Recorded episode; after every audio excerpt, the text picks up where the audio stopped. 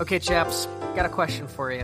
What's the worst job you've ever had? My first job uh, had to do it in college. I worked at a Pathmark. I started out in the butcher shop, then I went into the deli, and it was really hard, annoying work for pennies on the just a pittance, just no money at all, being abused by just absolute assholes all day long. It was it was just torture and the second I was able to get a job that wasn't that that paid me better, I was gone. I didn't even give him 2 weeks. I just said I quit. Bye. And uh yeah, I wouldn't I wouldn't wish that job on my worst enemies. I had this idea uh, I I was a freelance writer. Um, I still have such aspirations, but I had this idea that I guess we were all kind of raised with in the '90s. This very Horatio Alger idea of working your way up from the mailroom. So I took a job at a newspaper, at a local, fairly large newspaper, uh, because the thing that they had promoted so heavily was the idea of upward mobility.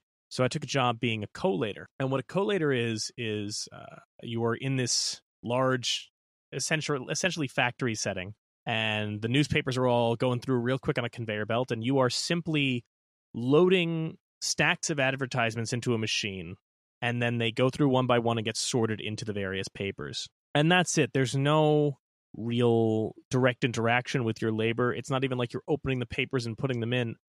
All you're doing for hours on end is picking up uh, stacks of advertisements and then loading them into a machine and letting the machine do the work.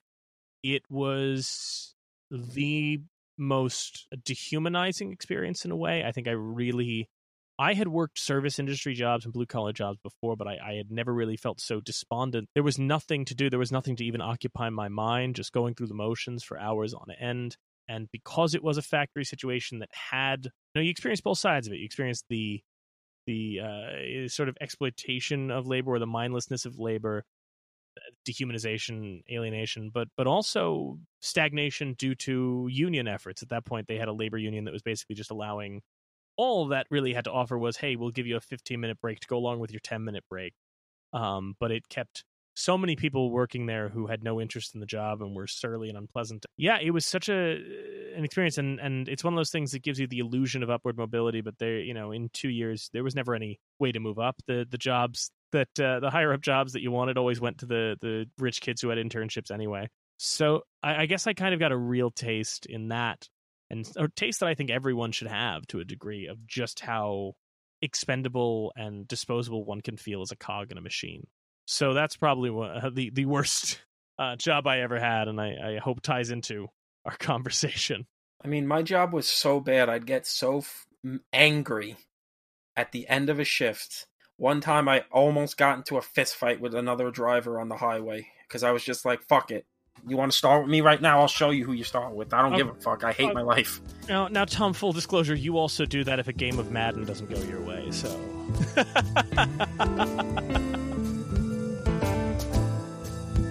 All caught up in the daily grind. Join us for 1936's Modern Times here on You're Missing Out with special guest Riley Soloner.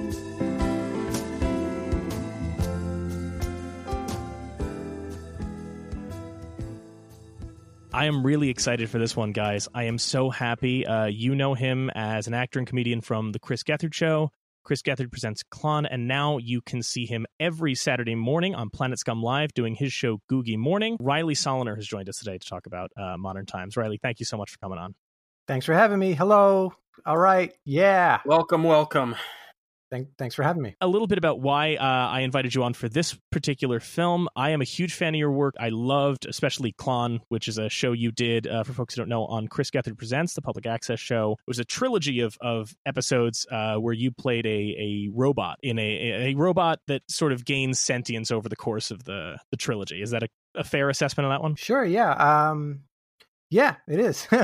Classic robot story. And uh, you and I were talking, I think, last year, and how much I enjoyed it. And you had said, "Oh, do you have any movies that you recommend uh, watching? You know, to for future installments?" And I had named a couple, but I didn't even think to name Modern Times because, to me, I remember watching, especially that first installment, and feeling there was such a, a, you know a commonality there with uh, you know the way that they both kind of reflect the loss of identity through industrialism uh, and even to the little things where both things end with a character singing a song with no actual lyrics Yeah. that I was like, well, obviously he's, you know, of course that's something, you know, that was a huge influence on this, so I'm not going to bring that up. And then when I reached out to you and I said, hey, I would love to have you on to talk about this film, I was pleasantly surprised to hear you hadn't, uh, you had not seen the film before. That's right. Yeah. I mean, I'm kind of lazy with my influences, you know, like, um, I, I like you know C.L.O.N. is is I mean I, I, I came up with the character after doing a little bit of uh, training with with uh, theatrical clowning and so passion is there and I feel like I have experience through a lot of the goofy work that I've done over the years uh, a lot of comedic professional wrestling. I played a referee so I was always reacting to people's physicality and you know trying to make it like a unique fit for what I do and but you know like I have like respect but not a lot of dis not a lot of uh I want to say like specific knowledge about the canon that I respect so much. You know, like I've read Harpo Marx's autobiography, which is terrific, but I'm not, you know, I can't tell you what my favorite Marx Brothers movie is. Chaplin, of course, is like iconic and uh, genius when it comes to mixing the physical comedy with being able to tell a universal story of the times. But I just, I had never seen modern times before. So yeah you, and one thing that i as i was watching modern times today and i was trying to think about where C.L.O.N. and modern times overlap is i kind of felt like modern times is the story of someone losing or like holding on to the humanity that they're losing due to industrialization and the great depression. And i feel like C.L.O.N. as a story is almost like a mirror image where you have the product of this fucked up hyper you know 100 years later industrialization gaining humanity over time. Well i want to start i want to start the discussion off uh, as we always do where i'm just going to read what the national film registry wrote as their reason for inducting the film and then we're to we're to get into it and there's a lot of interesting stuff with this. Despite its loose structure this film charlie chaplin's last silent coherently and comically denounces the industrialization of everyday life Chaplin achieves a near perfect balance of humor and pathos, and his scenes with Paulette Goddard, in particular, reflect genuine warmth and maturity. It's interesting to note what they state there that this was his last, to a degree, silent film. Of course, there's sound in it. It is also the last appearance of the Little Tramp. This would be the last time that that character would appear in one of his films.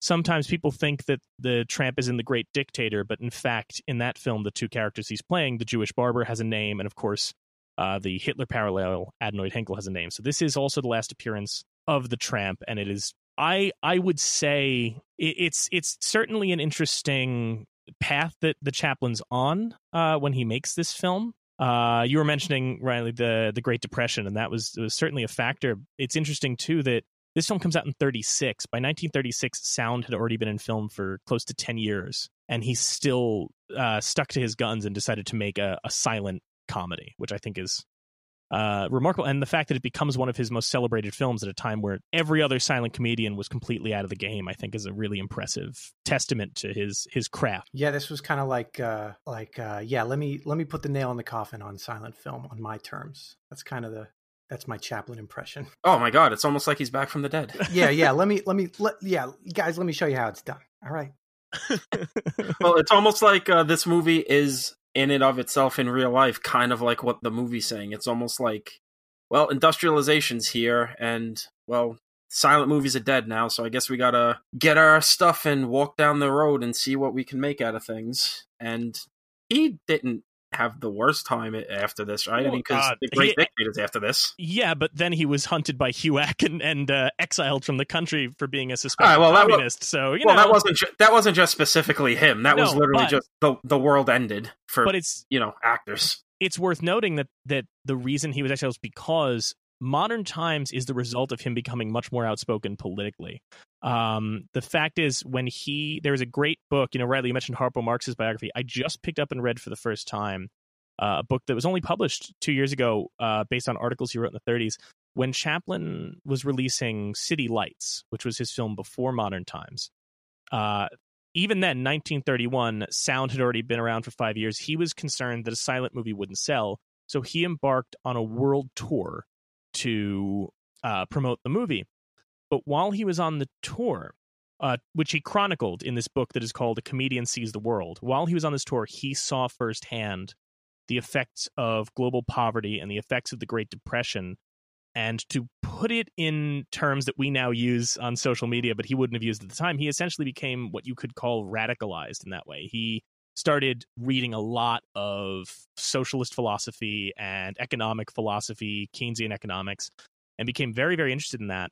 And it was this tour, uh, this particular tour, seeing England, France, and meeting with, while he was on this tour, he was so celebrated. He met with Mahatma Gandhi and Albert Einstein and all of these great figures while he was on this tour. Uh, that is what shaped the story that we have of modern times. He didn't, he wasn't necessarily so politically inclined. Then he makes this film, which ended up uh, causing him much distress later when uh, the House of Un-American Activities Committee decided to paint it as a an overtly communist film, which he maintained throughout his life. Uh, he he didn't have a particular political alignment. He was just trying to appeal to the common man.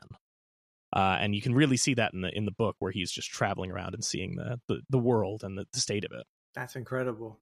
That's so cool. Well, he's. I mean, it's there's you know not to, I, and I promise I will stop going on this uh, Criterion essay in a That's moment. That's incredible. That's so cool. One of the things you could watch Modern Times and just watch it from you know an ahistorical perspective. There's also some interesting things where it ca- to me watching it it cannot be an accident that the film seems to lean so heavily into and I promise I will get less, uh, you know, uh, uh, academic in a moment. But it leans so heavily into the Marx theory of alienation, which is Karl Marx's theory of alienation, the idea of that industrialism alienates the worker from the product, from the the production aspect, and also alienates them from themselves. I mean, that that moment uh, to get into the film specifically, the invention of the feeding machine isn't just a gag to make him look funny, but it's this idea of that the the company, this industry, is so desperate to rob them of their humanity that it will not even allow them to eat or use the restroom without still working. Sure, we see that we see that a lot today. I'll take it a step further because really close to the beginning of the film, when the little tramp is uh, he's tightening those bolts on the on the assembly line, and uh, you see him walk away from the assembly line, and he still has the tick, and he's still he's still moving his arms like he's tightening the bolts, and it's just a very quick, very effective, very simple illustration that this work beats you down and controls you to such a degree that you can't stop when you're supposed to. And then he, you know, he's trying to keep up and people are chastising him for slowing down and arguing and everything like that. And he gets sucked inside the machine. The line that I wrote down was he went inside the machine and came out different because uh, he goes through the gears, like one of the most iconic images of the movie, and then he they reverse the machine and he gets sucked right back out, and he's full clown at that point. He's tightening everything. He's tightening people's hats and you know women's uh, nipples and just you know finding bolts everywhere. You know, and I feel like that is just another effective comical metaphor for uh, just being caught up in that that labor system you know that from from just being in the factory in general and and his body moving a certain way to being fully uh, caught up in the, the literal machine and then coming out not giving a fuck about anybody's humanity and just going for it and then having to be put into a mental hospital. Now, an interesting thing about that moment with the gears, I found this out um, through uh, the Criterion Collection re- release the film, is that that was actually supposed to be close to the end of the film when Chaplin originally shot it. His original plan for the film was actually a much sadder version of the story where uh, the tramp would work the factory, he'd go on his adventure, but then he would go back to the factory, which is the gear sequence would have been his second time there. That would have caused him to have a nervous breakdown. And then when he was in the hospital, the Paulette Goddard character was supposed to show up, but now she had become a nun nursing him back to health and then sending him off on his way to walk down the road alone. But Chaplin changed his mind and decided to make it a more optimistic ending. Uh, which is why this is the first and only time that the tramp does not walk away alone at the end. He walks off with Paulette Goddard into the sunset, and the whole restaurant sequence, the whole singing thing was a, a, late addition to the film, which he actually lifted from an earlier film he had made called The Rink way back in 1916 but he felt that it needed a laugh at the end. It needed some optimism there. Absolutely, yeah. Closing it out with a with some fireworks, a musical number, and then something to some kind of though it's like a it's optimistic by the end it's it's it's uh it's it's simple but it's just to keep going to survive to have a companion that kind of thing it's nice I'm glad you're on this because I think the thing that's fascinating about this film in particular, because people have complained about other Chaplin films, uh, especially his later films, that become too uh, they call the term was used at the time even of preachy. There was some maybe not great reception to the speech at the end of the great dictator that we now all recognize as great but at the time um, some people were and then when you get to his later films when he actually starts making sound films like monsieur Verdoux uh, ends with this giant broad speech that it's an indictment of well you know if the natural endpoint of diplomacy is war then the natural endpoint of capitalism is murder and this whole thing.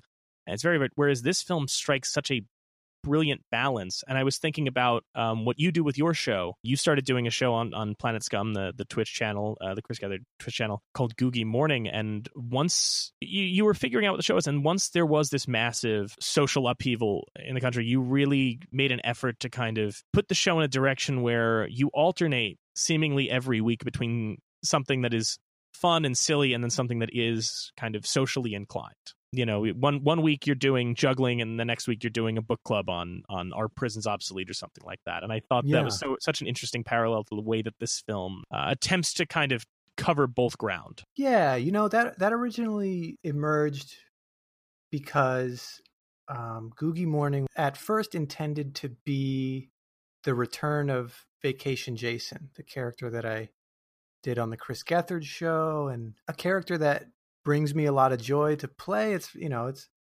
it's it's brought me a lot of opportunity and crazy full circle mystical experiences have have come out of just having fun playing that character, and uh, and it's also something that resonates with people. I've I've written a lot of jokes that I didn't think were going to work, and people like it. So it it just it it's it's uh, it's not often that, especially someone like me who you know I get self conscious and neurotic about whatever my career might turn out to be as a comedian when I stumble upon something like Vacation Jason, it feels so validating and it feels so strike while the iron's hot kind of thing to or like it's just something I can return to. It's something it's like a like a hit, you know? And I just realized like, you know, as much as I like doing this character, and I feel like I have to put it down again. Like I'll pick it up, make some music, put it down. And it's just especially with the rebellions and the you know, the upheaval and everything,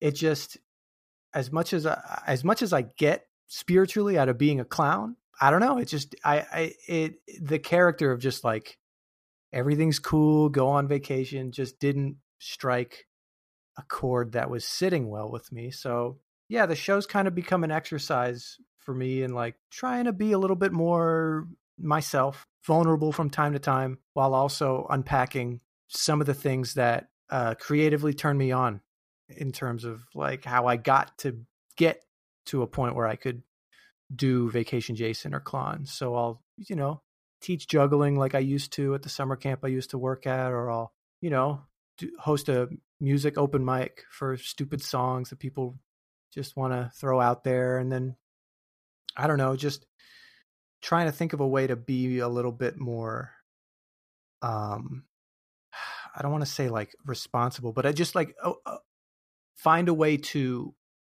inspire growth in oneself and also to kind of hold myself accountable to um, actively participating in my own growth. Uh, yeah, there's kind of a book club now. I'll, I'm thinking of reducing the frequency of of uh, of the, the the book club episodes just so everyone can catch up and won't have to go at such a fever pitch um, to read. But it's been nice to kind of let my mind wander after reading some thought provoking stuff. With and and surprisingly, people seem to be uh, receptive to. I call it left brain episodes and right brain episodes, and people seem to enjoy both. So that's what I'm doing right now and that that kind of ties into you know what I was talking about before with the, kind of the journey the Chaplin was forced to take, not just from a, a social political perspective, but also from an artistic perspective. I mean, we started this out talking about how that this this is one of the last silent films, but it's not technically a silent film, and he didn't call it a silent film. It was a dialogueless film, but sound is in fact very important to this and deliberate. He he wrote the film. He wrote a full script with dialogue for this film. And after shooting about a scene or two, he he chucked it out. But he did have mics on set for this and the choice of you know the use of sound is not just an add-on. He was very deliberate about the score and there are audio gags in this film. I mean, this is I, I'm not going to pretend to be a historian. I could be completely wrong, but this has got to be one of the first flatulence jokes in cinema. The the bit with him and the woman with the tea and the stomach gurgling. I loved it. I think it has to be. There's a lot of. I I, I hate to use the word raunchy, but there is a, a surprising amount of of boundary pushing in this. That there's, you know, people think of silent films as very stodgy and very stiff, but you've got you mentioned, you know, Chaplin trying to tighten the woman's nipples. Mm-hmm. Uh, you've got a gas joke, and you've also got a prolonged cocaine joke in this film. Yeah, a really long is, cocaine joke. Yeah. yeah. But it's interesting to watch him kind of evolve that way, the way you were talking about trying to figure out. I, I think you can see him trying to figure out how does humor work in these, to use the title, modern times. Yeah, um, where where does the absurdity lie? And it's I, I you know the the fact that he uses the humor to point out real issues. I think uh, one thing I want to touch on is there's the great sequence where he is just trying to flag somebody down, but ends up getting swept up in a communist demonstration. And then in a scene that is still kind of jarring, when the police show up, they violently break up the strike, which was so common in those times. Yeah. And definitely feels, uh, you know, finger on the pulse even now, which is so impressive almost almost hundred years later. Yeah, I was watching that going, damn. I mean, we have we have the uh, the Black Lives Matter protest, and they're still going on. But I was like, damn, where, where's the where's the unionizing protests? You know, I mean, let's let's prioritize. But also, I was just impressed to know that that's what a like a a pro labor protest could look like. Well, it was also such an interesting time. I like to point out to people when they talk about, you know, when when you look at the blacklist and you look at HUAC, you know, and how many people were brought before and are you a member of the Communist Party? it was a very different thing in the 1920s and the 1930s, not just to be intrigued by things like socialism. And this is not going to get into contemporary politics, but you know, at the time it was a very different thing, a different attitude. I mean, obviously it was more accessible insofar as eh, not to be crass, but you know, you do always feel like any kind of post Trotsky Stalinist writing has this tone of no, but I promise this time it'll work. Whereas there was a lot more optimism in the 20s and 30s. Not to mention, as Chaplin himself pointed out when the US government was trying to call him in to name names, he said, Look, yes, I was out making these pro Russia speeches, but I was only doing it because the US government said, Go out and make these pro Russia speeches so that we can open a second Eastern Front in the war. Wow. Like they were, you know, the, the Soviet Union were our allies in the 40s. And this is kind of. It was it was interesting, I, I suppose, in a way, to look at the way that Chaplin viewed it, which is he often stated he was a citizen of the world and he was just open to other viewpoints. Uh, I will I will get off the track of his European adventure, but I do love the fact that in 1931 he's traveling Europe and he meets with Mahatma Gandhi. Gandhi asked to meet with him, wow. which Gandhi had just gotten out of prison at this point. Um, you know, Chaplin's been all the luminaries, but he met with Gandhi, and when he sat down with Gandhi, Chaplin said to him, and I have the quote here: uh, "I should like to know why you're opposed to machinery." After all, it's the natural outcome of man's genius and is part of his evolutionary progress. It is here to free him from the bondage of slavery, to help him to leisure and a higher culture. So that was the view that Chaplin had in 1931. And then after his conversation with Gandhi, where Gandhi kind of expressed that no, machinery and, and industrialism is being used by the British to enslave the Indians. We don't need that. It's interesting that five years later, he makes Modern Times a film that is very much not reflective of the viewpoint he's expressing in that quote. Um, it's very much the opposite. That's cool. Uh, so it is interesting to watch his views evolve. Now, Tom, was this your first time seeing this? Oh no, um, I saw this in college but you know it's one of those things where so much time had passed that i honestly forgot it was feature length. I thought it was one of his shorts because all i could remember was the stuff in the factory you know the iconic uh, scene of him going into the gears and everything. So it was pretty much like watching it uh, anew for the first time. It is wild how much of what he was going for in in, in his dissection of you know modern living with factories and where work has to define who you are it's still you know, it's still issues today. If anything, it, it felt like it kind of dipped a bit, and now it's back full force where Amazon factories are making people work so hard they have to pee in bags at their stations. But when this pandemic started, and before the Black Lives Matters protest started, Amazon workers were trying to unionize, and they started just breaking the pro. They they were breaking it up.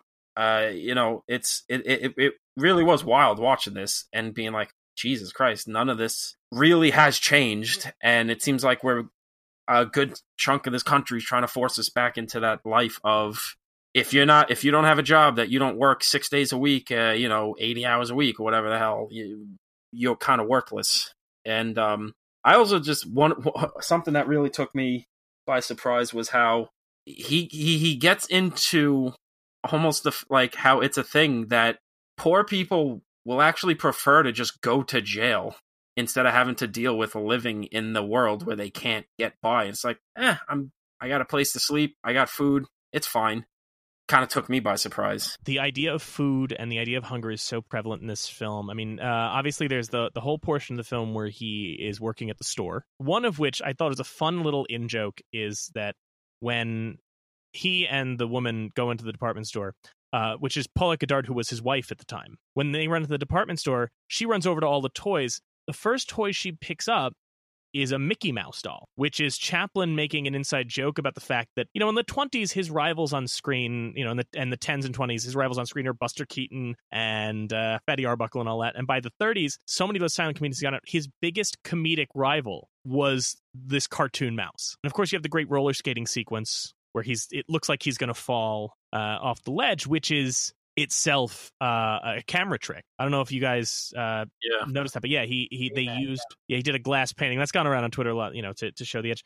But I think what's most interesting in that sequence is that when he originally wrote the scene, the guys who were robbing the store, you actually saw them taking things of silver. But then he recognized later that that would make them criminals in the audience's eyes. And he wanted to show the audience that if somebody is resorting to theft, it doesn't necessarily mean that they are a criminal. So he has them instead just say, We're only hungry. And Chaplin, who grew up poor, you know, understands that hunger is crucial. Uh, you know, is, is a crucial motivating factor. You know, Chaplin's a very warm-hearted guy. You know, he he you know puts the tramp through a lot of abuse, but at the end of the day, he there's a very there's a sense of warmth and understanding to Chaplin's filmmaking that you know I think is very refreshing these days. You know, especially we got so many complaints that you can't be funny anymore unless you're like making fun of minorities or gays or whatever. It's just like, no, you could be funny. You know, his stuff's been funny for like 80 years, 100 years at this point, and he ain't punching down. If anything, all of it, all of his work is punching up. I mean, Yeah. the few stuff I've seen uh, of his, I'm no, uh, I'm not, I haven't completed his filmography, but he's very much like, no, the for people on the bottom rung of society, the cops are bad. I mean, he's he's a cab, you know. it's because this, and then you know, like I saw the kid like a month ago, and you know, he it's very much like, oh, the cops are here. This is not good for me because they're going to make my life worse. They don't understand because they're a part of the system. I want to get on another topic, uh, which is Riley, because you're also, in addition to being a, a comedian, a very physical comedian, and a clown, as you say, um, you're also uh, a musician. You know, you you you play music, you you like creating music, and Chaplin was very heavily involved in the score of this film. So I wanted to know from your perspective what you thought of the the the way that he composed a score for this film. I was surprised. I didn't know that. I learned just in the opening credits that uh, Chaplin composed his own scores, and uh, I actually I made a short maybe a month ago, and part of it has like a kind of a cliche silent movie moment, and I just went and found some royalty free silent movie music, and it's just that old you know piano sound. Like from like a you know kind of evokes like twirling mustache tire to the railroad tracks kind of sound. And i was um surprised and delighted to know that like this was a full on almost orchestral composition. And it had variety and it had themes. It had uh you know there was the um the song at the end it was intricate and it was uh it was engaging it wasn't just something that filled space And and most interestingly, this score features the song that would become most associated with Chaplin because this is where he wrote the music that would become the song "Smile." Um, you can hear it throughout the score. That's na na na na na na na na na na. You know, mm-hmm. and about 20 years later, Chaplin is at this point practically chased out of the country uh, by by the McCarthyites, and some lyricists came along, wrote the lyrics to Smile. Jimmy Durante covers it, it becomes a hit. Nat King Cole covers it, it becomes a hit. Michael Jackson covers it, and then you know, sure enough, last year it uh, it shows up in in Joker. It's this weird secondary legacy that Chaplin has musically. Isn't this the movie they're watching at the museum at Yes. the Joker? Yeah, I knew it was a Chaplin thing. I forgot if it was Modern Times. Yeah, Modern Times is the film that is that is used because I think it's also trying to invoke this idea. What the Little Tramp was so popular for is that he was this archetype that I don't know if we have culturally anymore, which was this idea that he was a Job-like character. He was a, a poor person who always got knocked down. He got back up again, but you knew that you know the movie was always going to leave him in the same spot he was. You know that even if he inherits millions, he'll lose it by the end of the picture. You know, uh, whether it's City Lights uh, or Gold Rush. You know, you, you kind of always leave the little tramp walking off into the sunset, and people showed up for that. And I think that there was. I, I don't know how to describe it because you could you know it could be argued that there was a real empathy for the underprivileged that the tramp represents but it also seems like a lot of the people who went to see it were equally underprivileged to a degree and going yeah that's how life is. I do want to i do want to also make an observation that paulette goddard uh, one of my favorite moments in the film that doesn't necessarily land anymore because it's not we don't have that reference base is the first time we're introduced to Paulette Goddard, who's called the Gamine in this film. She's stealing food and giving it to kids in a very Robin Hood way, but he gives her a knife in her mouth that she's posed just like the Black Pirate, the uh, the Douglas Fairbanks character, and he's kind of trying to draw a line between well, if you're going to cheer on the pirates who are stealing things just to steal things, you have to cheer on the people who are stealing things to feed people. You know, which I think is interesting. That's cool. I didn't catch that. Seems like a lot of decisions were made. Uh, every, everything you're looking at is meant to really get to what he's trying to say about you know living life uh, at the bottom rung of society. You know, so little things like that that you know may not translate 80 years later or whatever uh, that well we don't have douglas fairbanks references being tossed off these days on tiktok anymore but uh, you know Those were the Uh, days. Yeah. those were the days, but Douglas Fairbanks was everywhere. My heart would swoon. But yeah, I mean, it just goes to show that ev- you know the he uh, as on a macro level things work today. Uh, but you know, then you dig deeper and you go, oh, even on the macro micro things, we're not really able to really notice unless we dive deep into it. Is informing what we're watching you know? So even subconsciously like that's a smart decision. I don't know why but that's that's good. And I, I think it's interesting and, and riley if you could speak to this a little bit that i mean you are a comedian who uh, in your three clown specials were i mean you you you did not give the character any real words to say until the third installment and you're a very physical performer yourself. And then tom mentioned tiktok jokingly but you're seeing this rise of of young comedians who are either doing uh, lip sync videos like Sarah Cooper or Maria Ducotis, and so many young people who are who are doing these short form, if not silent, ostensibly dialogueless pieces. So, from somebody who is a you know a comedian and somebody who is a, as you put it, you know, a clown, how how do you see that? Do you see that shift back toward a more uh, physical kind of humor? Well, you know, it's it's um it's attention grabbing, you know, especially when you're scrolling fast. It's like changing channels um, on a TV, but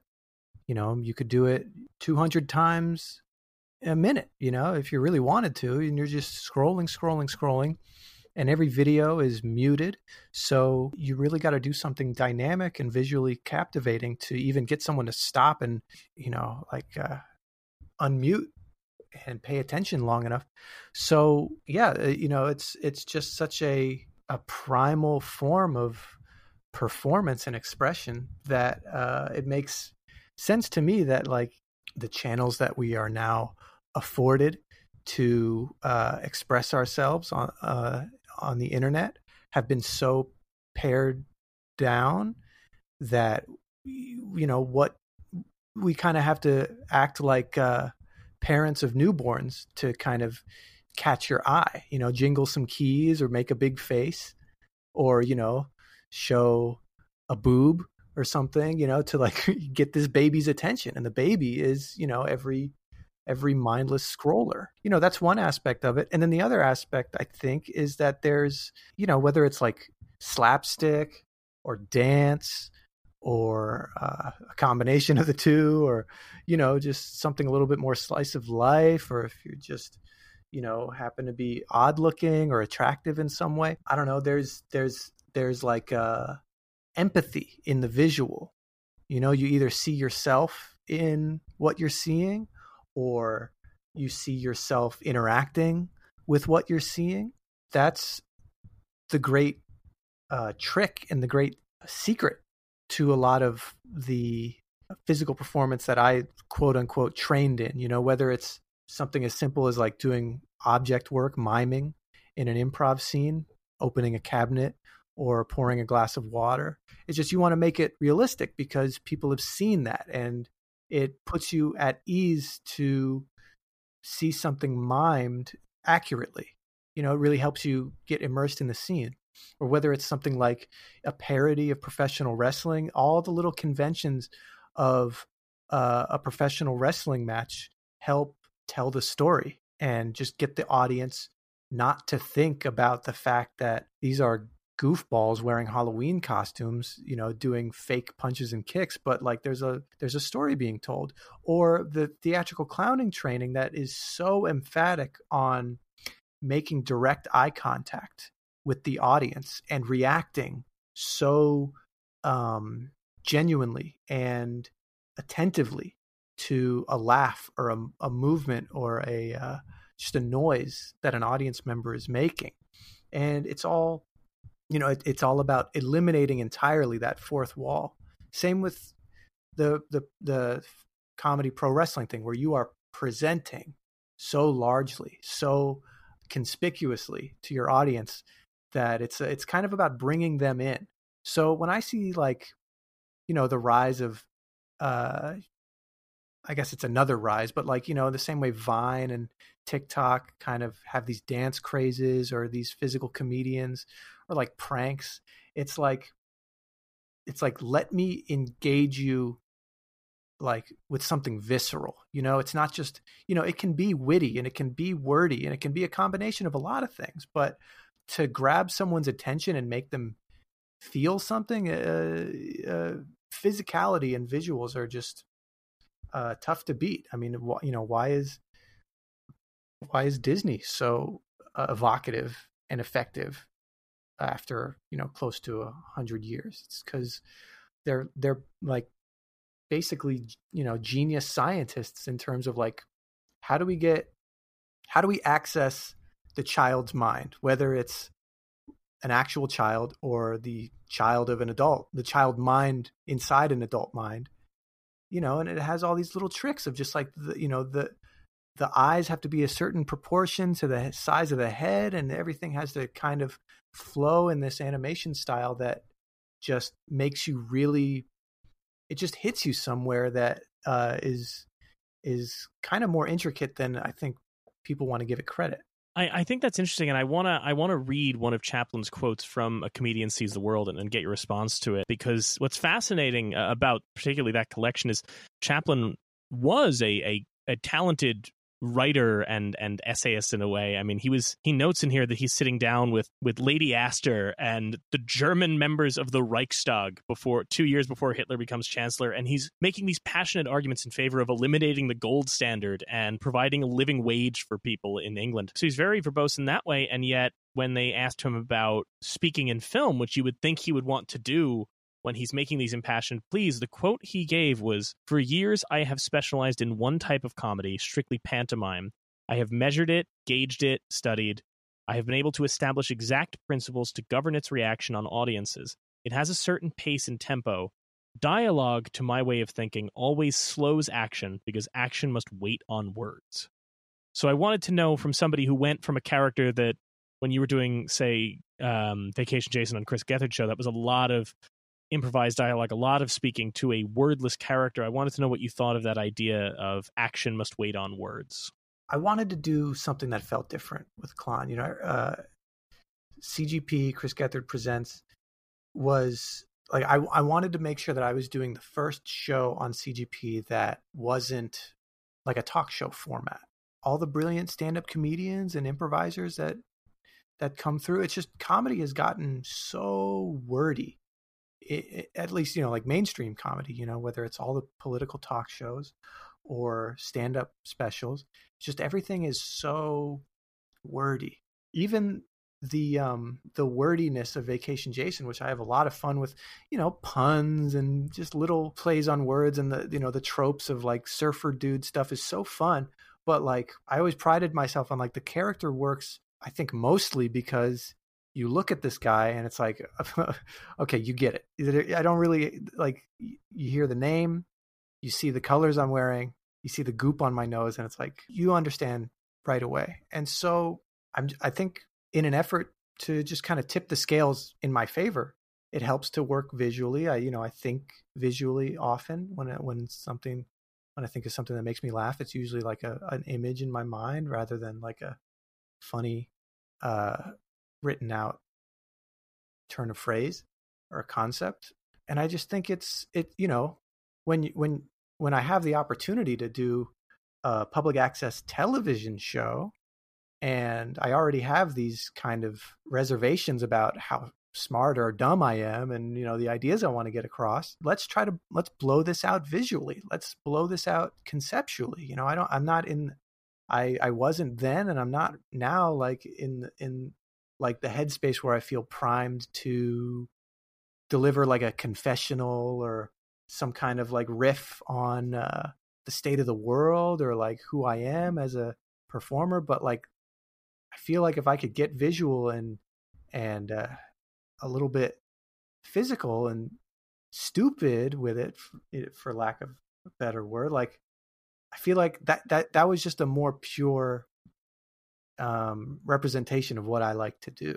I, I, think it's interesting that if you look at particularly what you're doing with C.L.O.N., you were satirizing particular industrialists, whether it was with the with the uh, the Brian Fungalhead character was kind of you know at least felt very similar to what a lot of those tech moguls you had, and you you brought in a character, at least in the first two installments, who was almost a Susie Orman business TV type. Whereas when you look at modern times, what Chaplin was doing there, in perhaps a uh, a throw to what his next film would be and how direct its satire would be, uh, the factory head who we see not just in his office but projected on the screens in a a proto 1984 way because that was obviously not uh, you know a thing yet that that image of the giant face on the screen but he you know brings us that is modeled after henry ford because in the 20s chaplin actually got to tour one of henry ford's factories. And while he was impressed by the technical marvels of it especially after his his tour uh, for city lights he recognized just how dehumanizing it was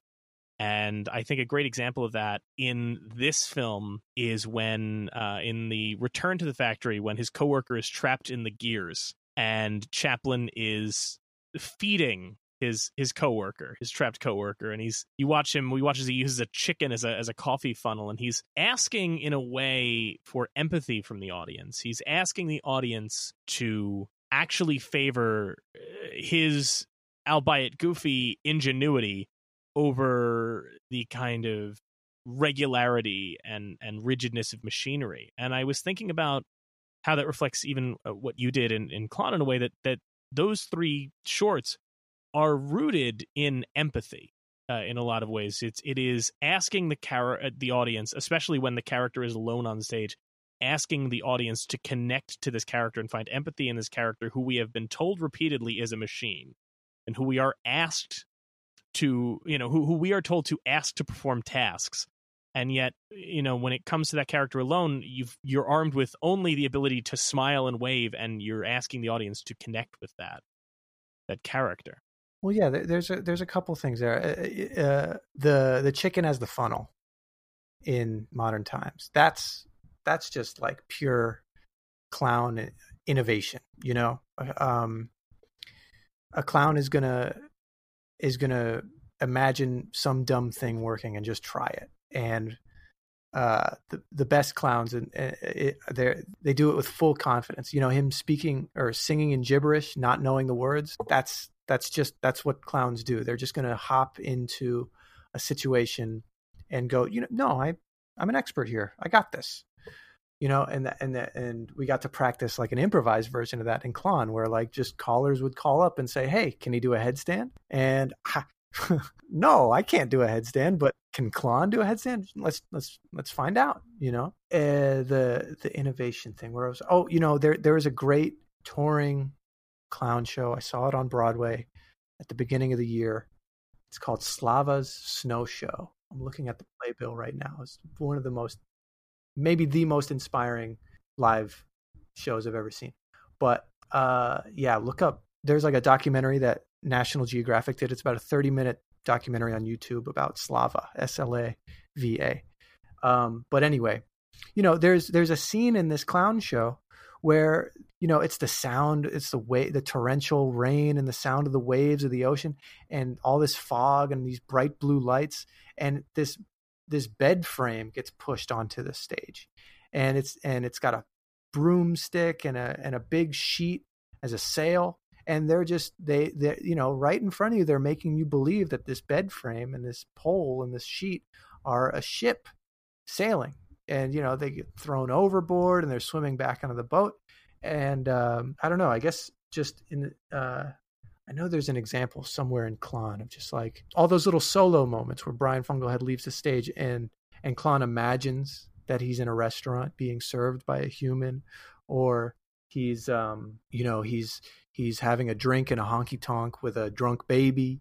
You know, it's just there that it, it's just we all know this is a mostly bare stage here and this is just a public access studio, but we're going to just through confidence, goofy innovation and imagination, just kind of and empathy, uh, make you believe something for a minute. And that's also, you know, you mentioned the that being able to make something out of very little. That's a real testament to Chaplin and and what kind of I think separates him from some of the other silent acts of the time uh, and i don't mean to sound negative on them but you know buster keaton was known as as a stone face and harold lloyd when we think of harold lloyd he's hanging from the clock and chaplin could do so much with so little even though he builds this grandiose forced perspective factory that feels that feels like it, it fell right out of fritz lang's metropolis some of the best known chaplin gags are just him doing little physical exactly the potatoes on the forks and the gold rush even watching him do the roller skating gag in the uh, what's in the department store.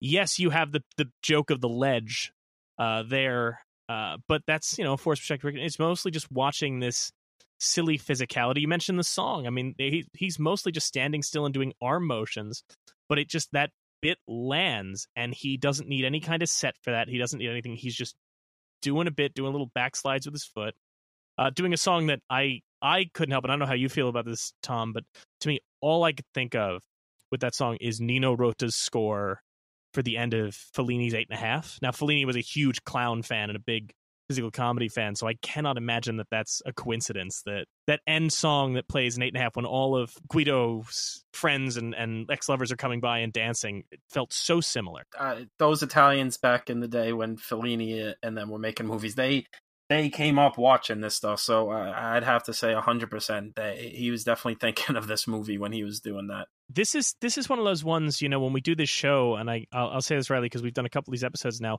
We're always trying to figure out and get to the heart of of you know help people understand why this film these films still matter, and sometimes you know you look at a film and, and you really have to make a case for like oh well but if you look at this you can see how it but with this i think you you see the influence of not just Chaplin, but this film in particular, so much in so many ways that I mean, it's so. This is I, I wrote my notes that this is this movie is the bridge between uh, Fritz Lang's Metropolis and then later uh, Jacques Tati's entire filmography, but particularly Playtime. And you also see it. I mean, um, Jean Paul Sartre and Simone de Beauvoir named their publication. Um, I'm going to mispronounce it, but Le Temps Moderne after modern times. Like it, it had an influence not just in comedy circles, but in social, ju- what we call social justice circles now. I think it's this is one of those ones where you clearly see, and I'm not sure if you can think of any examples yourself, but there's so many influences, even if they come around and be something where I think that one of your films is or one of your works is influenced by it, and and it's not necessarily directly, but there is certainly a, a, a similar DNA. Well, yeah, it's just you know, again, like I'm woefully uh, ignorant almost willfully ignorant because I get self conscious about, um, you know, like specific influential works, especially like when I'm in the middle of like trying to craft my thing. Even even not having the specific beats of the scenes to draw from, even just knowing that uh, I can combine very basic uh, clowning technique with some kind of social commentary about how absurd uh, the working world is, how absurd the industrial world is, like the advertising world, all of that. I just know that that I just almost instinctually knew that was possible, and I knew that I was putting my spin on it, but not innovating. I just knew that. I mean, like if I could, I'll I'll go out on a limb and say, C.L.O.N., very in a small way, is kind of in that traditional lineage of just like physical performance illustrating the absurdity in in uh, uh, modern times. How about that? Now, real quick, because I know you got to go. Do you have any other observations you want to make before we before we wrap up? I just think uh, don't underestimate clowns. You know, like it's uh, it's such a it's such a potent symbol. You know, it's and it's so ubiquitous that people will go like ah clowns right? It's okay like that's that's everyone's uh that's the passerby's instinct is to is to dismiss the clown or to uh ridicule the clown. That's you know that's that's what it's there for. But you know there's there's there's a lot of layers to it. There's a lot of intricacies to it. And it's the clown that'll that'll uh catch you off guard and make you pay closer attention to life you know? Like i think cool comedians and and uh you know people who cross their arms will uh just out of instinct want to refuse the opportunity to be entertained by a clown but i don't know. It, it it's it's it's just such you give it a chance and you end up seeing and hearing something pretty powerful you know whether it's Chaplin, everyone knows what the hat and the cane and the mustache look like, and it's easy to go like, well, how how is that the most influential guy in in cinema? You know, uh, but you just watch it and you just see the roots sprouting out from everywhere. Groucho glasses, you know, everyone puts on Groucho glasses and it's hack, or honks a horn and it's hack. But it's like there's a reason why it works and it's and it's because it's funny and it's because it grabs your attention and it's also because they were intelligent about it. They were masters of a, a, craft you know? They were very disciplined about it. Pee-wee herman i don't know. Um, i'm jumping around now. Jim carrey they, they, you know it's it's easy to be a a class clown i guess you know and just be goofy but like when you really inspect uh, the artistry behind these guys. Like it goes deep. I don't know. I'm I'm a fan trying to be a student when I can afford it and when I when I when I when there isn't a pandemic keeping me inside.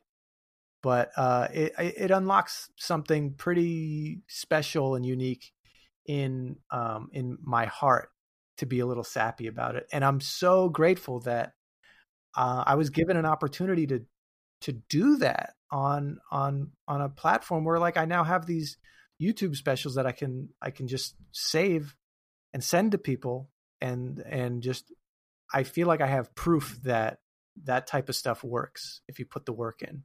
And uh I don't know I would love to get the chance to do that kind of stuff again because it's a it's a different it's a different kind of feeling from just trying to be witty and clever. And there is wit and cleverness in there but like the the extra sauce of uh, trying to be innovative, trying to be empathetic. Um, I feel like is is necessary and is lacking in a in a lot of uh, what I see. Shortly, uh, r- roughly, uh, maybe a week after we decided we were doing the show, I knew you were the person I wanted to come on for this film in particular, and I'm so glad that you you agreed to come on, and I'm so glad that we uh, we got you to see this film, which is you know such a such a staple. Thank you. Um, yeah, I'm excited to get to work. Uh, you know, a great dictator. Let's go. Thank you so much uh, for joining us, Riley. I really appreciate it. I'm, I'm so glad to have you on. Folks uh, can check out Googy Morning every Saturday morning at 11 on Planet Scum Live. And do you have any socials you want to plug? Anything else you want to? Yeah. Follow me on Twitter and Instagram at Riley Soloner. And uh, yeah, that's, that's pretty much it. Just, uh, I don't know. I don't post that often. It's fine. I'll maybe I'll do a TikTok now. well, thank you so much. Thank, thank you, Riley.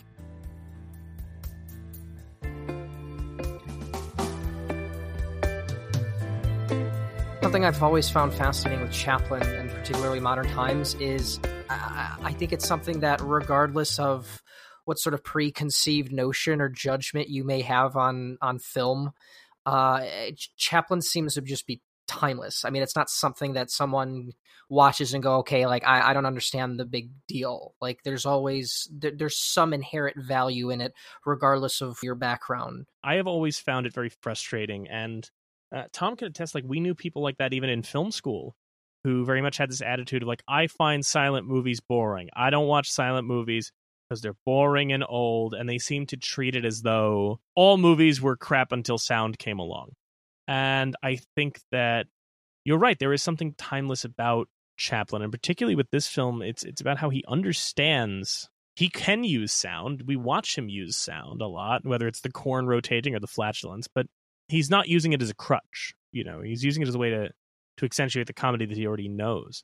And I, I think that uh, to to invoke our title, people who have that kind of attitude toward silent films genuinely are missing out when it comes to particularly the silence of Keaton or Chaplin or, or, or some of those. Yeah, I mean, I think it. You know, this it, this is some of the easiest cinema you could watch. There's not much. It, there's no barrier that you have to really know. Like, you don't have to know everything about life in the 30s or the 20s or whichever Chaplin movie you're watching. You could kind of just have a broad sense of understanding of where this is coming from, and then just watch these masterfully crafted set pieces of physical comedy. I mean, it's stuff that went through the Three Stooges, the Looney Tunes. I mean, to you know, it's it, it it's not hard, and it it really is just a sense of stubborn.